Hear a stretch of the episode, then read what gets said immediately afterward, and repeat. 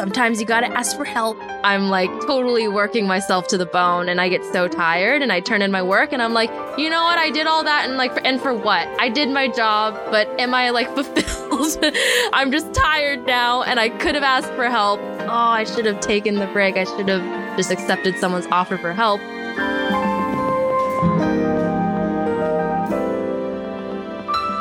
Hello, welcome everyone to Straight Ahead, an animation podcast where we spotlight rising Black, Indigenous, and people of color who are the future voices of the animation industry. I am Raymond Ozalanda, one half of your co-host. And I'm Yuki Okamura Wong, the other half of our whole host. Our guest this week is Marie Lum. She is a Chinese American artist working as an assistant director at Disney TV Animation. Would you mind telling us a bit more about yourself? Hi there. So, thanks for having me. Thanks for coming. My name is Marie, as you have said already. um, let's see about me. So, I grew up in the Los Angeles area, and I grew up in, you know, a very sheltered area, and I didn't really know anything about, you know, what's outside my bubble, but I knew that I wanted to do art. And so I would always be like, Mom, I want to do art, you know, just like you. And my mom is a graphic designer. And I think that's a big part about my art upbringing is that I got to use, you know, Adobe Photoshop at a young age. And I just messed around in it. And she also had this old Wacom tablet from like the 90s. And that's great. And then uh, I finally got out of that bubble and I realized that the art world and the animation world is way bigger than I thought. Yeah. And now I'm working at Disney on NDA stuff, so I can't say. I'm sorry, but you know, don't want to get fired by Mickey Mouse. yeah, um, the mouse is, is listening right now. He's all, okay, you know, he's always listening, and I know that he's always listening. But I will, I'll, I'll still fight him, and I've been around, you know, bounced around different studios. It's been great. So, yeah, Perfect. yeah. Thanks for having me. The way we like to start off on Straight Ahead is by playing a fun little game called In Between.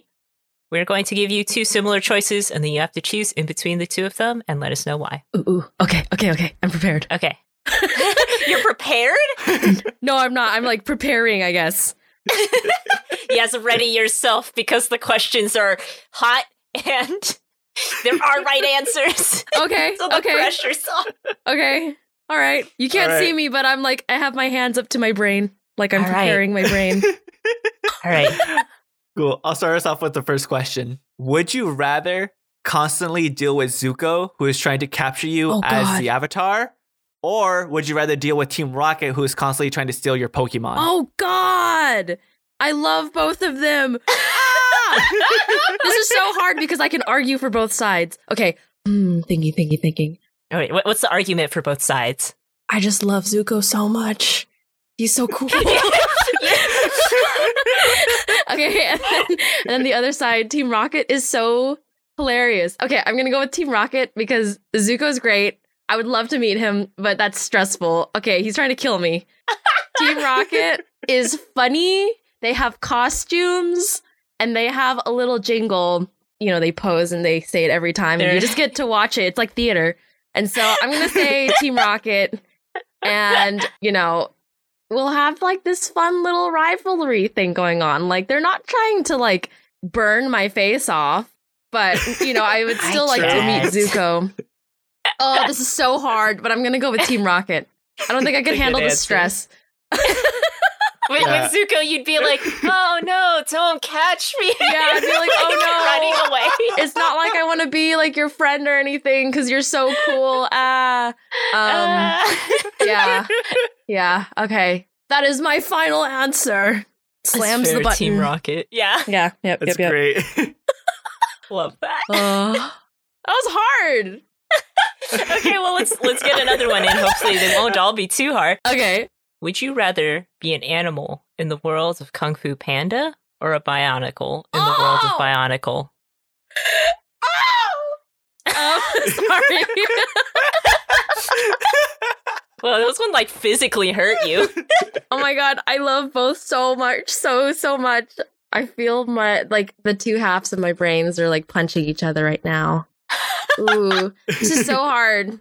Like Kung Fu Panda, just as a side note, is such an influence over my work. Like, oh, like I study those fight scenes like crazy. They're so good. It's incredibly I know. choreographed. It's so good, and I love Tigress so much. She's so cool. But Bionicles, my heart is calling for that. I've always wanted to be a Bionicle, like, and surf on some lava for literally no reason. Like, it's Oh, that world is so so cool. ridiculous. It just it makes sense for some reason, I guess. I'll be a Bionicle. You know, when I went when I was young, I was like, when I grow up, I'm gonna be a Bionicle. I'm gonna be like Just gonna become one. Yeah, yeah. All right. Oh, that one was a really hard one. What would be okay if you were in Bionicle? You know they have the like the masks that give them power. Uh-huh. Wh- Which one would be your Oh gosh, I would Each color. definitely definitely be ice because Oh, I- yeah. my favorite was Kopaka, which was like this quiet ice guy, and I was like, he's cool. Like he understands the assignment every time. He's not gonna fail us. So I would love to be his friend.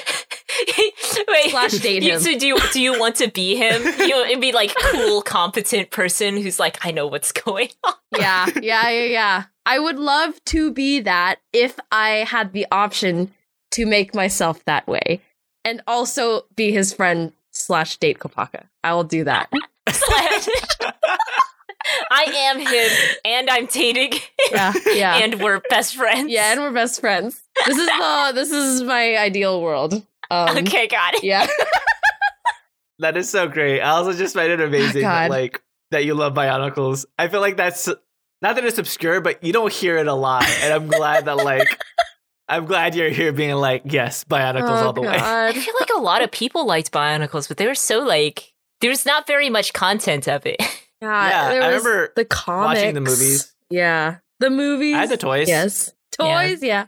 They had this long running comic series that provides all the lore. It was a lot of comics.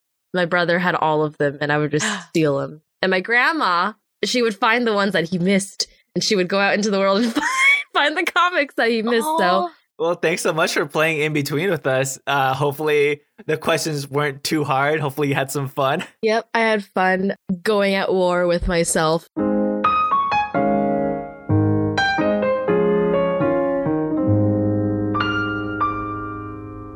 Can you describe your role as an assistant director at Disney TV Animation? This is such a fun position because I get to work so closely with the director and, you know, supervising producers and the showrunners. And, you know, it's a lot of going to meetings. Honestly, that's like a lot of the job is like going to pitch meetings. Sometimes I get to go to design meetings. Of course, I, I go to like table reads and stuff like that. And I'm basically, you know, it's what the title says assisting the director and you know we have like the small team of four people with like you know production coordinator and then the director and then there's me and then you know there's one other person too that is also in the same position as me so we're all like a little Mm. pod and we you know pretty much oversee an episode at a time well you know more like five episodes at a time if i'm being realistic we just make the edits that are needed. The showrunner comes and meets with us, and and also the supervising director. There's all these titles that they're throwing out, but basically, we're all just looking at this episode during animatic form, maybe, or even in pitch form, and we're like, oh, maybe we can change this, do that. Maybe during like the editing bay, we'll change the timing, et cetera, et cetera. And what's really fun about this job is that I get to see a lot of the animation production pipeline that I never really got to see before. Because while doing boards, you know, it's like nose to grindstone. I'm just drawing, drawing, drawing every single day. I'm kind of just in my own little world in like my cubicle. Maybe I get the script outline and then I turn to my board and that's all I really see. But in my position, you know, I get to go to all these, you know, design reviews and everyone else's pitches and, you know, all of this stuff. So I'm really enjoying this position. And it's like my first time in this kind of position where I get to oversee a lot of like other things outside of the storyboarding scope.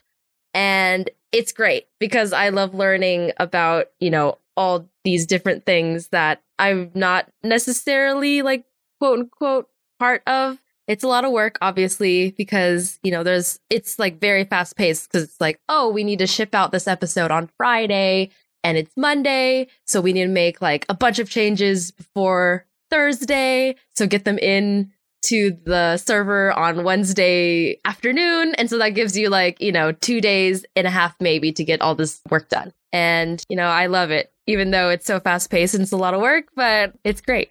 No, that's awesome. I think that's such a cool position to be in. And mm-hmm. the fact that you get to see so much more of the pipeline, as you mentioned, compared to being a storyboard artist. Mm-hmm.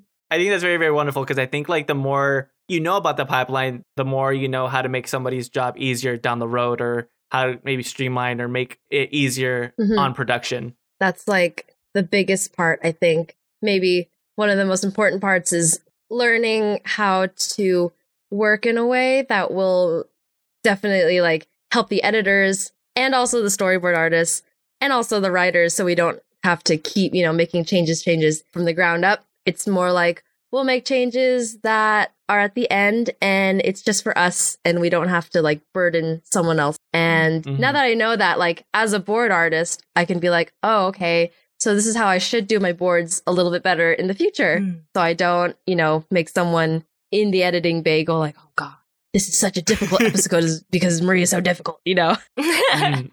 to kind of keep going deeper into your career, your first like in-house full-time job was working as a storyboard revisionist for uh, Cartoon Network's Craig of the Creek, which honestly is an amazing show. I've been like watching it recently. It's so great. Oh, yay. It's the best. Yeah. so how was that experience and how did that experience prepare you for when you transitioned to being a storyboard artist on Infinity Train? So, oh my goodness. Senior year, people are like, start applying to jobs. And, you know, that's smart. Yeah. So, like, the latter half of my senior year, as I was also working on, you know, final projects and just trying to get through classes, you know, survive, I was applying and applying. And I feel like I went to so many interviews and I did so many board tests and just applications that just never, you know, that never made it. And I was so tired and every single time I was like, oh man, like I'm so bummed about this. I didn't get this job. I was just at the end of my rope of applying. And then one of my friends, he actually was on the show and he was like, Oh, I recommended you and they're going to send you an email. You know, you can do a board test. And I was like, Oh, another board test. Ah, ah. And I was just so over it. And so I saw the board test document. I was like, oh, this is great. Like, what a great show. What, ah, my energy. And so I just like breezed through this board test and I was like, no high hopes. I'm going to send this in. I'm not even going to think about it because the last like 20 board tests I did, I was like, oh, I hope, I hope, I pray. I hope, oh my goodness. I'm so hoping. And this one, I was like, you know what? I'm not going to think about it. I'm going to send it in, no hopes, because I'm probably not going to hear back. And I was actually behind like a table at WonderCon. So I was tabling in Artist Alley at WonderCon. And I was sitting there so tired. I, you know, it was at the end of senior year. So I was like, you know what? I'm so tired. I'm going to take a nap under the table. And then I got an email notification, ding! And it turns out it was from the line producer.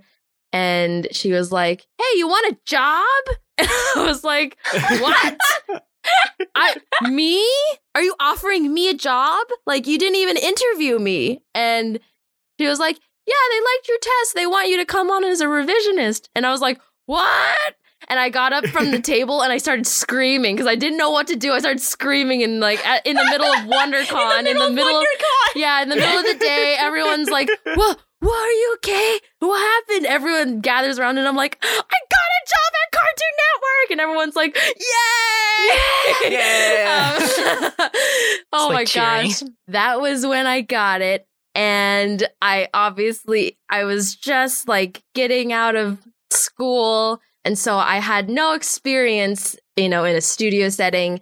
I had no experience as a revisionist. And actually, the day after I walked the graduation walk to get my diploma, that was on Sunday, on Mother's Day. Then Monday after was my first day at the studio. Whoa. So it was just like no break, just like, you know, go, go, go. You know, I get there obviously, I have no idea what's going on. Um, I started on the same day. Actually, one of my closest friends started too. Her name is Ashley. And we were both just like, you know, we were running around the studio, just like looking at all the, you know, free snacks that they offer and grabbing all the free snacks. And we were like, wow, we work here, you know, wow. And we're, our cubes are next to each other. We can throw paper at each other, you know, all day. Just crazy stuff like that. And it was so much fun. And I learned so much at that job because I was there mm, maybe almost for two years. I think mm. I had transitioned to Infinity Train before I hit my two year mark on Craig of the Creek. But I had, you know, so many great supervising directors and that, you know, helped me along my journey because again, I had no idea what I was doing, honestly. I know how to draw, but that's about it. You know, like my boarding skills and my filmmaking knowledge was very rudimentary. But the great thing is that as soon as I got on there, everyone was very, you know, nurturing of my skills and they understood that you're you're new, you know, you're not going to know everything and, you know, everyone has to start somewhere. And so that was really encouraging that people were like, you know, we're going to teach you and it's fine. Like everyone has a growing pains period. Even, you know, skilled veterans in the industry they get on a new show, it's going to be a month or so before they really get it. You know, you're going to mm make like mm-hmm. two or three boards before you really start getting who the characters are or, you know, the filmmaking language that the showrunner wants or, you know, your writing style if it is a board driven show. I think that's uh, kind of a good thing to keep in mind of like even veterans like have a transitional period like into a new show like even if the styles are similar or you know if the ip is like a spin-off or something there's going to be like a, a transitional period. Was it like that for you when you went from being like a revisionist on craig of the creek to a full-time artist like storyboard artist on infinity train? Oh yeah. Um, so on infinity train i started on the end of book three this was even before the the show even aired at all. So you know we were mm. they were working on the books for like the show aired. And they were like okay you're going to be on the end of book 3 we're going to be doing a book 4 so i had no idea who any of these characters are. I didn't know the story at all besides you know the pilot that had came out a couple years ago. Mm. and also yeah it was my first boarding job. Like i had done one board on craig of the creek. It was a little rough because, you know, that was really like, oh gosh, that's my first time doing a board. And it turned out better than I remember. I watched the episode and I'm like, oh, ha, wow, these jokes are actually funny. I guess I was funny, you know? I guess I'm a funny person. No, no, no. Anyway, um, so I get on Infinity Train and it's a totally different tro- tone, like completely uh, you know, Craig of the Creek is like, oh, these fun kids are running around in the woods, you know, getting dirty, mm-hmm. like eating mud and, you know, like throwing bugs everywhere. And then you mm-hmm. get to Infinity Train and it's, you know, geared toward a definitely older audience. We have some crazy monster things running around and, you know, these very like emotional, deeper themes we tried to tackle and it came out great. Yeah, that transitional period, it took me like three boards maybe to really get into it. Like when I think about it, my best boards are definitely like like near the end of my run. And you know, like the each each season is 10 episodes and we switch off between episodes. So mm. I got maybe like 5 boards to do and my better ones were definitely at the end of that and I'm just like no, I just started to get the like what the tone is and how these characters are, but I'm already ending. And so that was fun, but it's tough, you know, to make that transition. And that's totally normal. Like mm-hmm. everyone making the transition from revisionist to board artist is going to have like a bit of a time to warm up to that. And it might take, you know, a good amount of time and just know that that's fine because that happens to everyone. Something I actually kind of want to comment on because, like, looking at your career, and again, you're still fairly young in the industry, and like you're like you have like a few years under your belt. But from looking at it, it seems like you've had like a, an amazing steady climb in your career from like from student to revisionist. And after you became a revisionist, you jumped into your first storyboarding job. And now after your first storyboarding job, you jumped into an assistant director position. Do you see yourself keep going on a steady climb and maybe after this assistant director position, jumping into a uh, episodic director position? We'll see. I would I I want to be a director just to say that I'm a director cuz that's cool, you know. also, I had an intern this is so ridiculous. My reasoning for everything is ridiculous. But as an intern, I was an intern at Warner Brothers Animation um, my junior year of college, and that was great. Mm-hmm. And I went to the studio store, and they had this hat that said like film director on it. And I was like, oh, yeah, that's awesome. So I bought it and I wore it. And people were like, You're not a director. And I was like, You know what? One day I will be. And so it's like, you know, I would climb out of mostly spite, you know, that kind of thing. I will get there because I'm like, You know what? You didn't believe in me, but now I'm here, you know, that kind of thing. Wait, curiosity, is that why you also made that storyboarder hat that you sell? yeah, yeah. Cause I'm just like, you know what? We deserve animator one too. Yeah. Aw. And it just branched out from there because people kept requesting more and more titles. And I was like, okay. I love that. But It's yeah, incredible. like it would be fun, I think, to be a director and to, you know, have a very hands on overseeing of a show and, you know, the voice of the show, you know, working closely with the showrunner and being like, I will make your vision true. Like, trust me, you know, I can do it and that'd be super fun. But I'm also like, whew, the responsibilities is a lot. like you're gonna I would be in meetings all day. Oh man. Even that, just that, I'd be like, oh my gosh, meetings all day. Like I love being able to sit in a chair and be like, I don't have any meetings today. I'm just gonna work on my boards nice and easy. I'm at battle again with myself, thinking like, do I want to keep climbing or do I want to sit comfortably where I am? Because I do love where I am. And, you know, there's nothing wrong with just being like, you know what? I don't want to be like the best of the best sometimes. I just want to be comfortable and happy. Mm. So I'll figure that out later. Maybe after the run I have on this job, I'll be like, do I want to just go back to boards? You know, maybe I'd just be fine with just being a revisionist. I mean, not just being a revisionist, you know, but I just like, Mhm. I loved being a revisionist because I also could take it nice and easy at times. No, that's great. I honestly, I think it's a big possibility for you to become a episodic director, just because again, your career already is, is already so amazing. and I'm just excited to see where you keep going from here. Aw, thanks.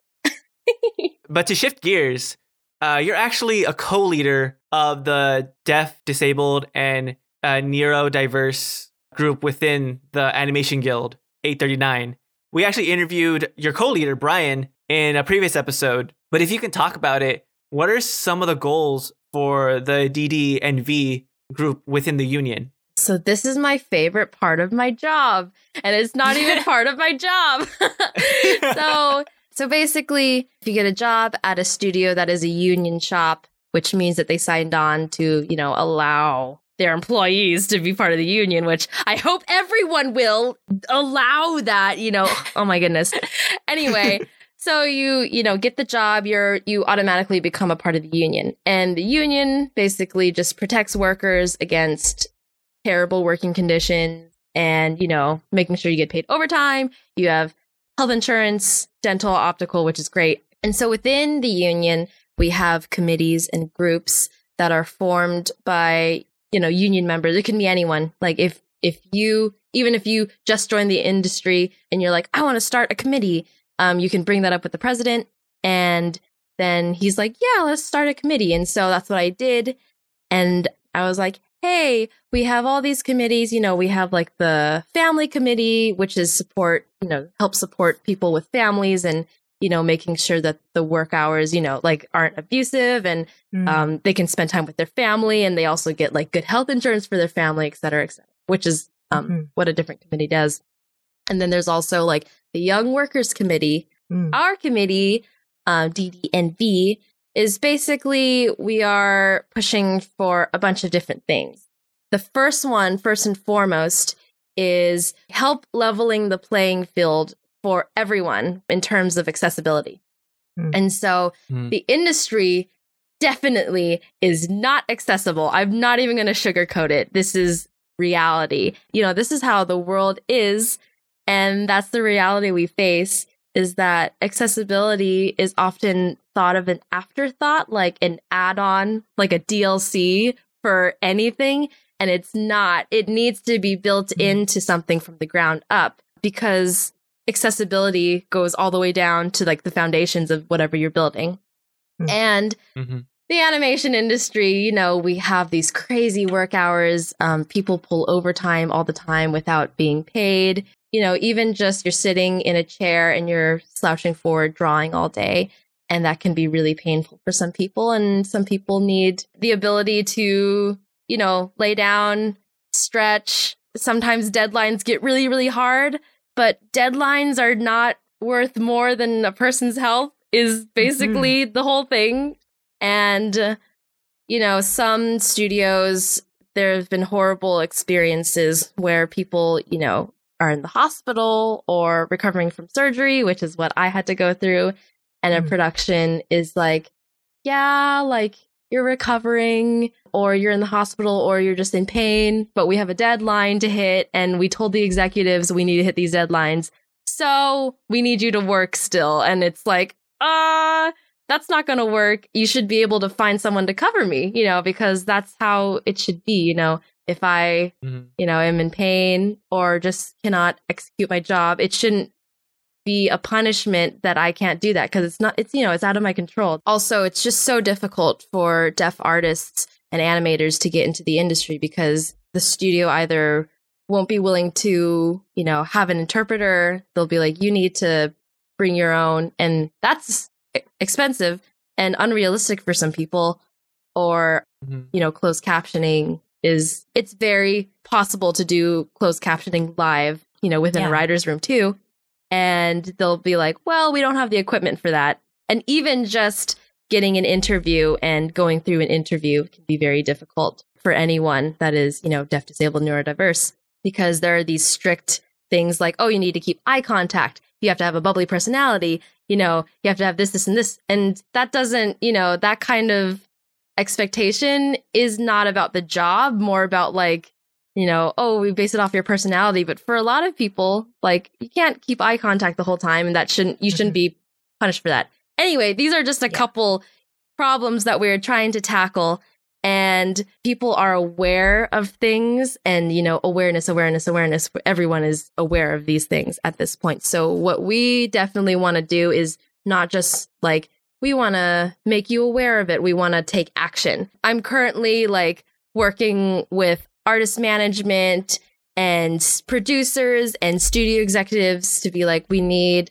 to do this this and this and you need to think about you know i have a whole talk about accessibility and stuff that i give them and just you know let's do a portfolio day. Let's invite like let's do a collaboration with exceptional minds which is uh, a school for autistic artists Hmm. it's great and cartoon network has actually done a collaboration with them and then i've talked to signing animation which is a deaf-led um, studio and i'm like why don't you guys join the union if you want? And they're like, oh, we didn't even know there was a union. And now they're in talks of, you know, becoming part of the union and that'll open Yeah. up more opportunities and stuff like that. So just trying to take, go from like the awareness era to like actually Right. taking action era Yes. instead of just talking about it, you know, that kind of thing.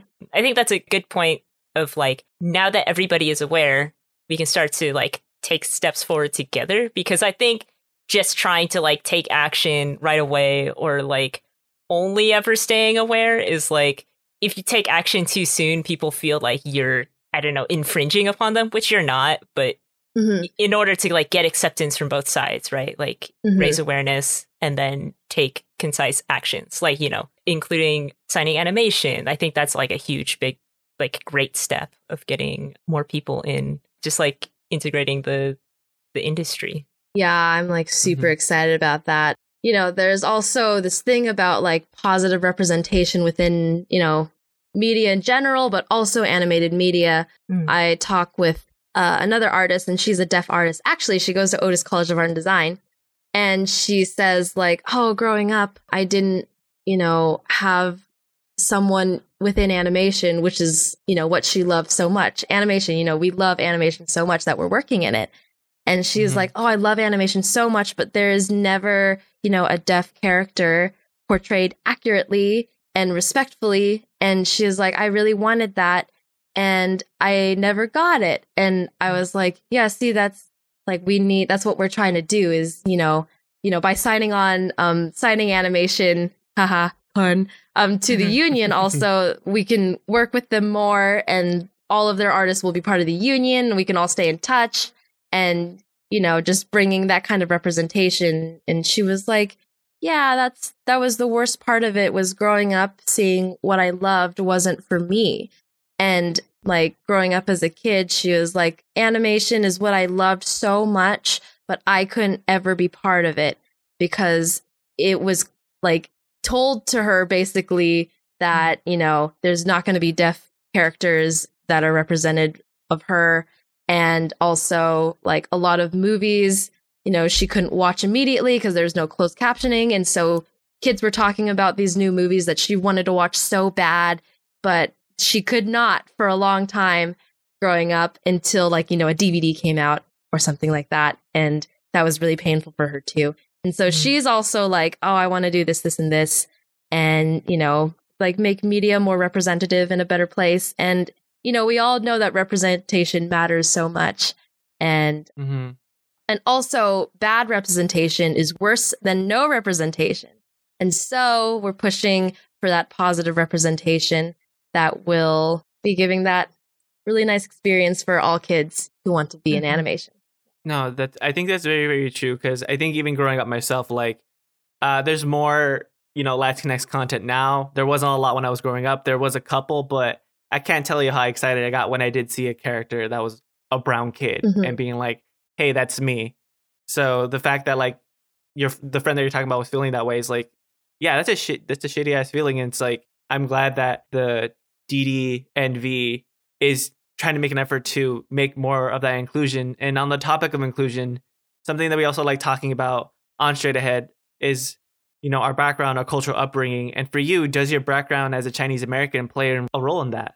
Yeah. So I've always wanted to work on something that would, you know, represent me as a Chinese American. And mm. it's so cool. You know, I watched that, you know, that Bao short, the Pixar Bao short, and I was like, mm-hmm oh, like mm-hmm. I relate to this so much. Like that's like my mom, you know. Mm-hmm. Like I really want to make something like that. And you know, just seeing like any Asian American experience on screen is always so fulfilling and cool. Actually, Infinity Train, we have, you know, two Asian American or Canadian Asian leads. And I thought that was mm. super cool. And the voice actors are, you know, Japanese and Korean. And I thought that was so awesome.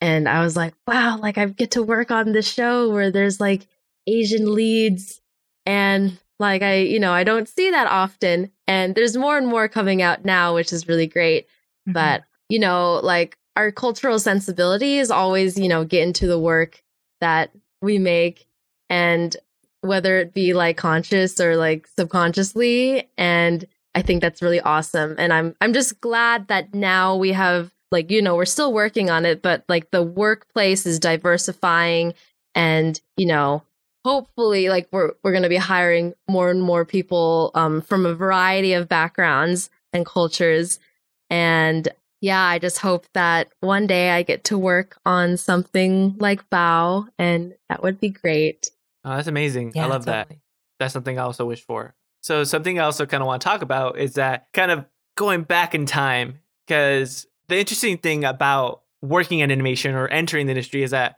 all of us come from different paths of life. Some of us go to art school, some of us go to public school, some of us don't even go to school. And I just kind of want to ask, how was your experience attending Otis College of Art and Design, and how did that benefit you in your journey to the animation industry, if at all? All right. Big question. the big honking question. I would say I learned so much more in high school than I did really? in college. Let me tell you. In high school, I had this amazing art teacher who provided us Adobe products out of his own pocket, which is oh wow, you know that's that's great. He just loved us so much. He was like, "I want to provide for you." The teachers don't make thing. that much money. I know. And this was, you know, before CC, obviously. And, but he was like, all right, and I'm going to like help you learn how to use Adobe Flash and Adobe Photoshop. And that was so, so important because like even though I messed around with it as a kid, there's a difference between like actually really learning how to utilize a program versus just mm-hmm. messing around with it. And so mm-hmm. I learned all that in high school and that was just like all like from freshman year to senior year in high school, I learned all of that and that's great. And then he also was like here's some free online things you can watch on YouTube that can, you know, help you learn how to use these programs and, you know, how to animate and stuff and that was also super great. And Mhm. so that's where I learned a lot of like my animation sensibility and stuff. And then I went to art school and cost a million dollars a year and you know, I learned a lot in freshman year, but that was foundational year at my school. So we learned Mm. color theory, we learned life drawing, we learned how to draw, you know, you know, an apple with like oil pastels, that kind of thing. Um, very classical art school training. Mhm. And I think that's where it stops for me. and the thing is, I could have learned all of those things online for free or gone to, you know, any community classes and stuff like that. Mm. And I would have totally learned the same thing. After that, I went into this program called digital media, and it was very, very rough.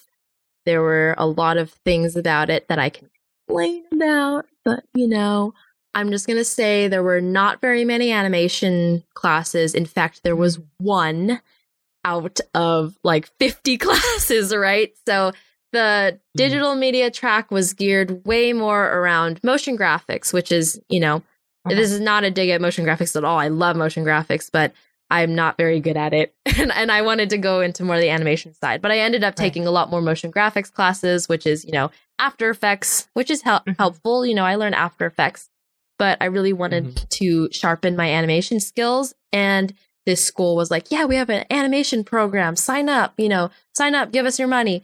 And I get there and there's one or two or three, may- maybe three classes that are about animation. And that was about it.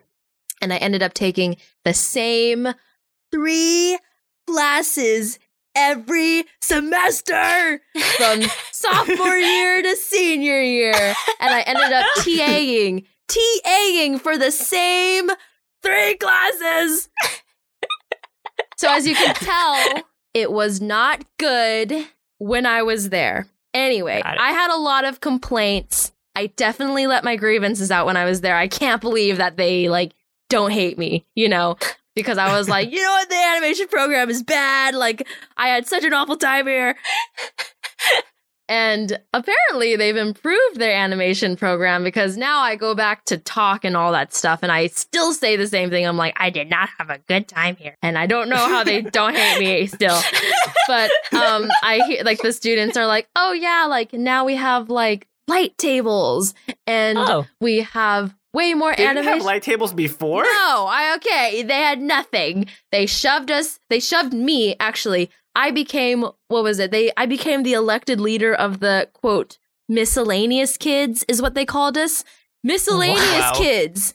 Me, I was doing animation. Someone else, you know, like doing game design. Someone was doing like wow. film film like film students were miscellaneous kids they had no place for us and so we were thrown in a basement and they were like you know what there's some uh, there's some like camera equipment there like here's another thing you know if you want to use the sound booth maybe and here's a table and so it was a little rough but That's now wild. I know. But Yeah. now apparently there's like a whole animation thing. They rehauled the whole program, et cetera, et cetera. But I'm just glad that it went from like I was the only animation student like in my class pretty much. Before me in the class before me, there were like two animation students. And now there's like, you know, 30 animation students. And so the animation program is starting to ramp up a little bit. Mm. But for me personally, I had a rough time at art school, and that's fine. But it just goes to show you don't need art school.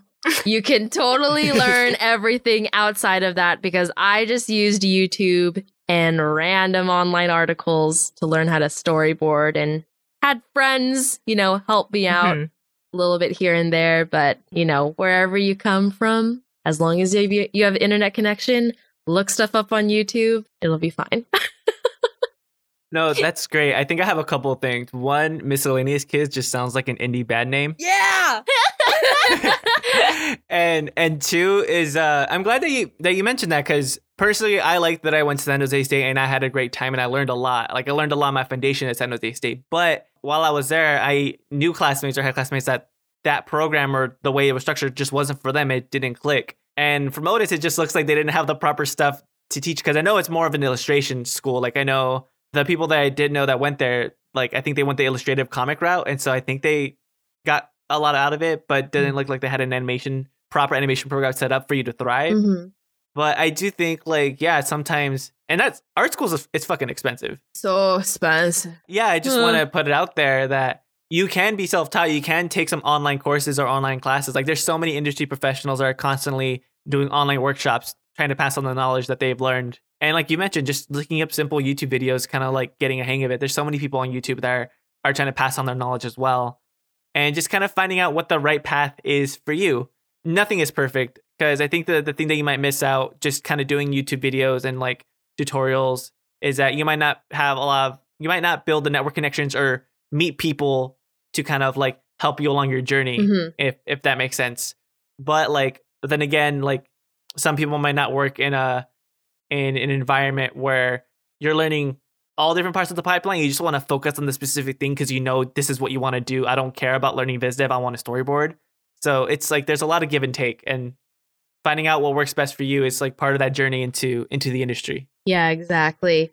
Like everyone's different and when people ask like, "Oh, like how do you get a job in the industry?" It's so it's so complicated because it's like uh, you know, everyone's journey is so different and it's it's really boils down. It's so difficult to give this answer because I wish I wish that I could give like a streamlined answer about like, "Oh, you got to do this this and this and then this is how you get into the industry." It's like Mhm. not really how it works anymore. Maybe that's how it worked maybe like 10 20 years ago, but now it's like, you know, it's a winding path that maybe you'll go to art school and you'll make connections there, which is actually the one part of Otis that I really liked is people I met there and my friends. Like you might go to art school or you might go to community college or you might go to just like a different university and get your major in something completely different. Like I know some people that have gotten, you know, like they're philosophy majors and they're working in animation now. So, you know, it's all it's all different and just figuring out what works for you. Yeah, no, exactly. Well put. So another thing I kind of want to ask about because the thing that like I feel is also very ingrained in the animation space is conventions. So you have lots of experience tabling at conventions and selling merchandise online. When and why did you start selling at conventions? And on top of that, do you also think it's important for artists to kind of have that secondary income where they're not just relying on their day job? So, I love anime. So that's how I got started going to conventions. So let's see. My first time I tabled was Anime Expo, I think 2013, maybe 2014. And Whoa. my friend just was like, "Oh, you want to like table with me? Like we can do a table together." Um and so me and two other friends split a table and from then on I was like, "Wow, this is great. Like I can sell almost anything. Like I can sell whatever I want." It just kind of snowballed from there.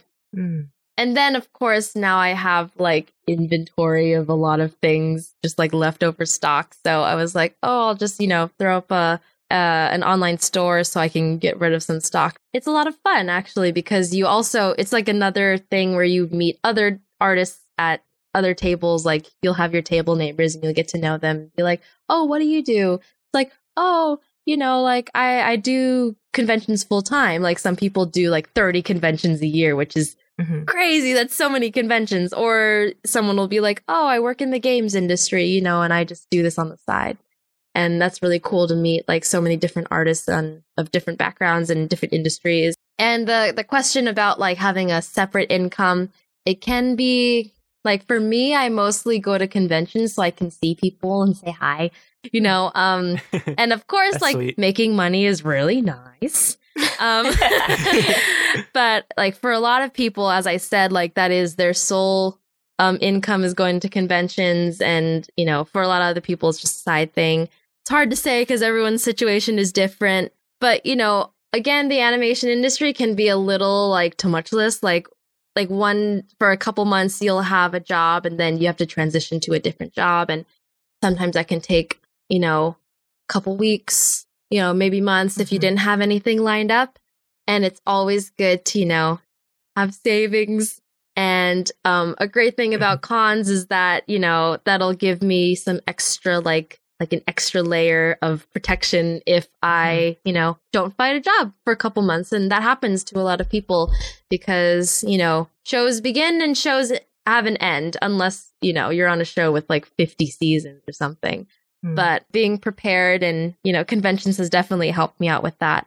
Um, so if anyone is interested in doing conventions, I say go for it because it's fun, even though it's stressful.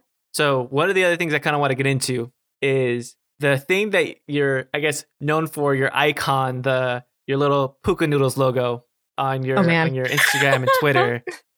what inspired you to create the world of Barrowdale Village Plaza?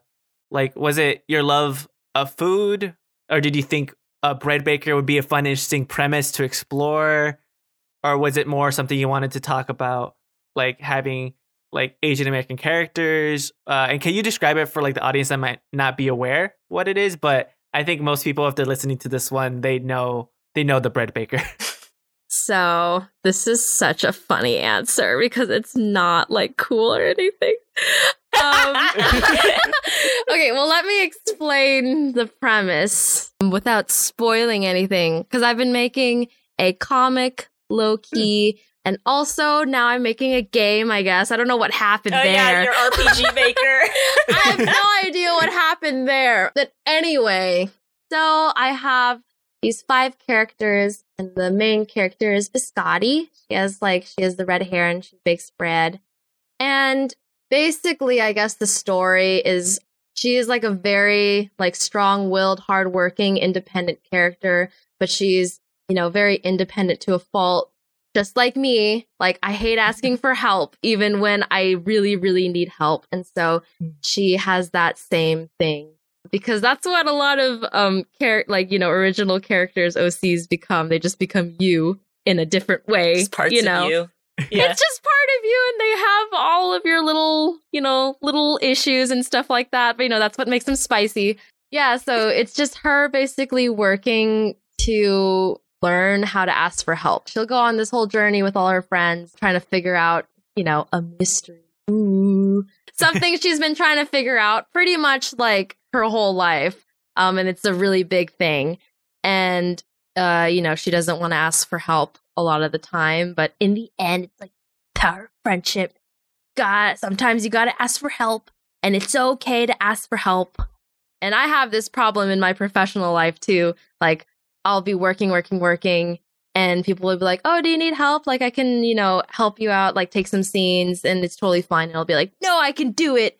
And then it turns out I'm like totally working myself to the bone, and I get so tired, and I turn in my work, and I'm like, you know what? I did all that, and like, for, and for what? I did my job, but am I like fulfilled? um, I'm just tired now, and I could have asked for help. And then you know you have to roll on to the next couple scenes, and I'm like, oh, I should have taken the break. I should have just accepted someone's offer for help.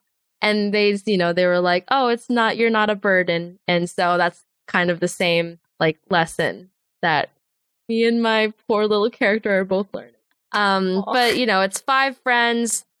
They live in this little town, this little marketplace town, and they all run their own stores. And they're all named after some kind of food or something, you know, for some reason. I thought that's cool. Actually, on that topic, I wanted to ask you about your naming convention because I, I love it. I love uh, biscotti. I think one of them is miso, Yeah. Miso. uh, Miso. basil, Yeah. or basil, the way Gordon Ramsay likes to. No, that's wrong. It's basil. Gordon Ramsay is wrong. He can fight me on that one. I don't care. but the reason I like it because like it gives me such a I don't know if this was go- what you were going for, but like it's I think it's one of the reasons why I love Akira Toriyama's work is his naming conventions Oh, for his yeah. characters. Yep. So like for me, like just the naming wise, like ah, gives me very like Akira Toriyama vibes, and I love it. exactly what you said. Like I love like, you know, how people are named after food or like dairy products or like their rice or something that's so crazy, you know. I'm like Yeah. I'm like, oh, that's so fun. Like cuz everyone can connect over food. Like food is such a universal thing and you see someone's name is food, you're like, "Oh, that's great." I don't know. But anyway, yeah. So I made this character randomly while I was at Otis. Um, I made Biscotti first, and I just drew her, and I was like, "Haha, wouldn't this be funny if I like got attached to this character? That'd be so funny." And then it turns oh, out Oh, yeah, I that did. never happens. Yeah. and it turns out I did. I just I drew her exactly as I've always drawn her. Like I don't I've never changed like any of my characters' designs. Like maybe they've evolved a little bit, like with small like tweaks in their shape language, maybe, but for the most Because part, your style also evolves as well Yeah. as you get older. yeah, yeah, yeah. And so it's just, you know, I just made her because I was sitting in the library between classes and I was bored. Yeah, I never like intended for it to be like a big thing too. Like I mm-hmm. never intended for these characters to be like part of my life the way they are now and I never like set out to tell a story, but then it just so happens that that that happened organically, I guess, because as I said earlier, your characters just become you Oh, that's amazing. I love Yeah. that. That's great. That's good. OCs are so important. Very good content. So this has honestly been such a wonderful journey with you and talking to you and like uh you gave so many honest opinions, honest answers and like just wonderful like nuggets of advice throughout this entire session. I guess the thing I want to ask now is that is there any final advice for those that you would give that want to pursue a career in the animation industry? The most important thing for me and something that I wish that I I could go back in time and tell younger me no matter how much you love your job you really have to love your health more.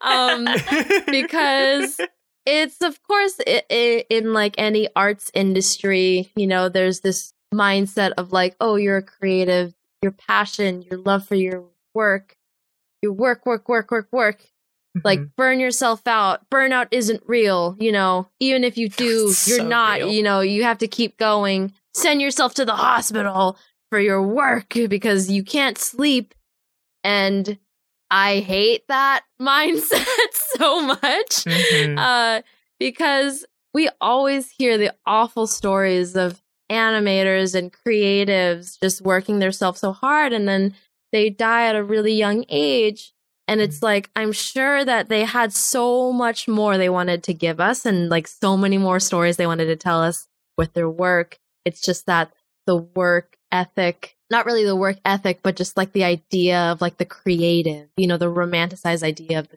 creative that it's always you know they're always working so hard and overworking themselves to achieve like greatness and stuff like that. And in the end if you don't have your health you can't keep creating. That's just the reality of it. If you don't have like if you work yourself so hard there's going to be a time when your body snaps and you won't be able to tell the stories that you want to anymore. And that's going to be heartbreaking.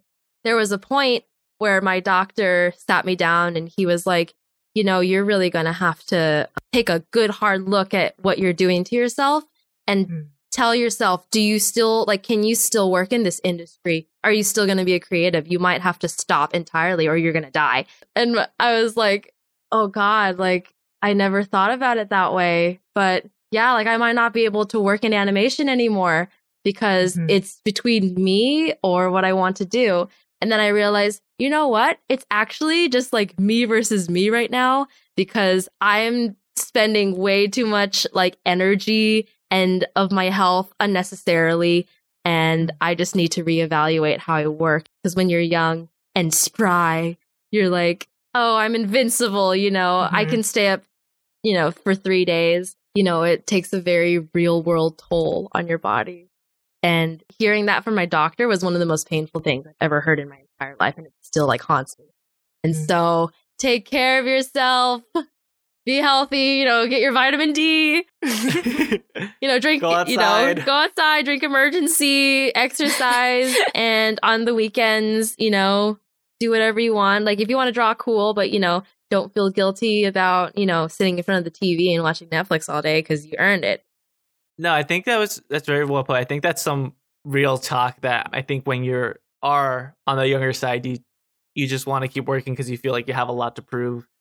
And I remember when I was interning at Pixar, one of my mentors, uh, BKO, shout out to BKO, he put it in a way where like he held up his like drawing hand. It's like um because he saw some of us are kind of like overworking ourselves, and he held up his drawing hand. It's like you guys need to realize that this and for those that like are listening because this isn't a visual podcast i'm holding up my right hand this has a shelf life i know that it has a shelf life i'm not going to overwork myself overnight to work on something i need to pick and choose when i work myself because i can't work myself for every single shot every single sequence because i need to make sure i extend the shelf life of this hand as long as possible if, I wanna- if i want to keep working in this industry because if you keep going so so hard so young and so fast you're shortening the shelf life of your hand i was like damn It's true. We're Mhm. organic creatures.